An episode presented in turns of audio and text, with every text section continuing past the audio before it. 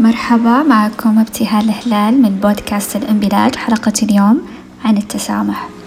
في ليل يوم الثلاثاء كان القمر مكتملا جميلا ونسمات الأرض تتطاير خفيفة لا تثبت في مكانها كأنها أرواح الأحلام مسرعة في الهواء يدافع بعضها بعضا وهي تلتقي عند الأفق بنسمات رقيقة هادئة تبعث على القلوب أنفاسها فتستشعر بجمالها.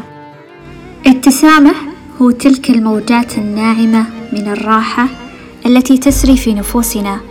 ما إن نبدأ بمسامحة الآخرين يجعلنا نتحرر من الإحساس بالجرح والألم وهو الذي يجعل نفوسنا مرآة مصقولة لاستقبال أنوار السماء.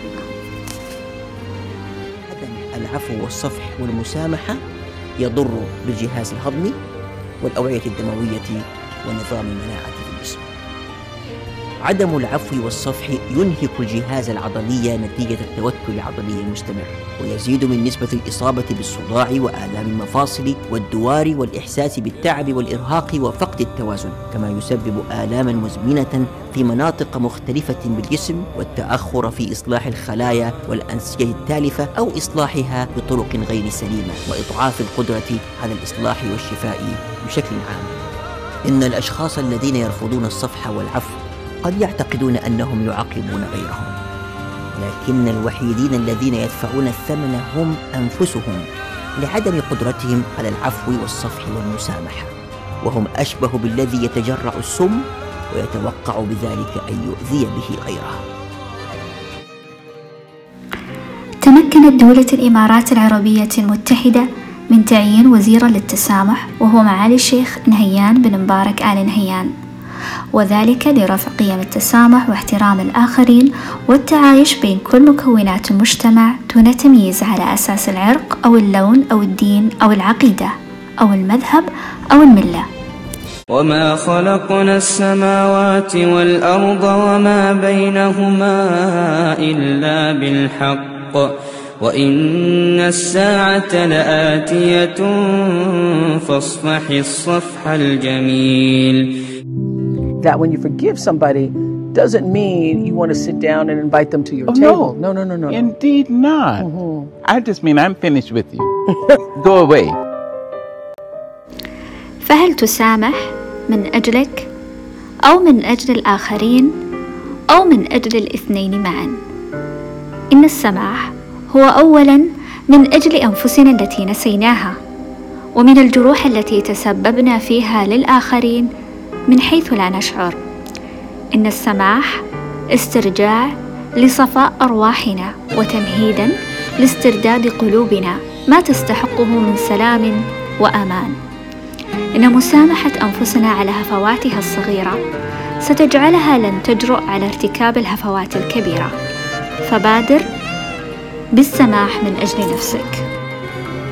أبو بكر الصديق مصطح ابن خالته اتكلم على السيدة عائشة بنت أبو بكر وجاب سيرتها وذكرها ب ب يعني بأشياء شديدة واتكلم في عرضها. وأبو بكر قال والله أنا كنت بصرف عليه والله ما أصرف عليه مليم بعد كده. فنزلت الآية تقول وليعفوا وليصفحوا ألا تحبون أن يغفر الله لكم؟ لقد أصدرت قراري بالعفو الشامل والصفح التام. عن كل شخص أحزنني بأي طريقة في الماضي والحاضر. إن قلبي كبير بما يكفي لمسامحة كل من أساء لي. ولن تبيت الإساءة في قلبي ابدا. لن يغفو لي جفن إلا بعد أن يصبح قلبي صافيا كالماء العذب. أنام قريرة العين. إن السماح يجعلني أقوى ويمدني بالطمأنينة والسكينة والإحساس بأنني أفضل أن السماح يجعلني أشعر بالحرية التامة.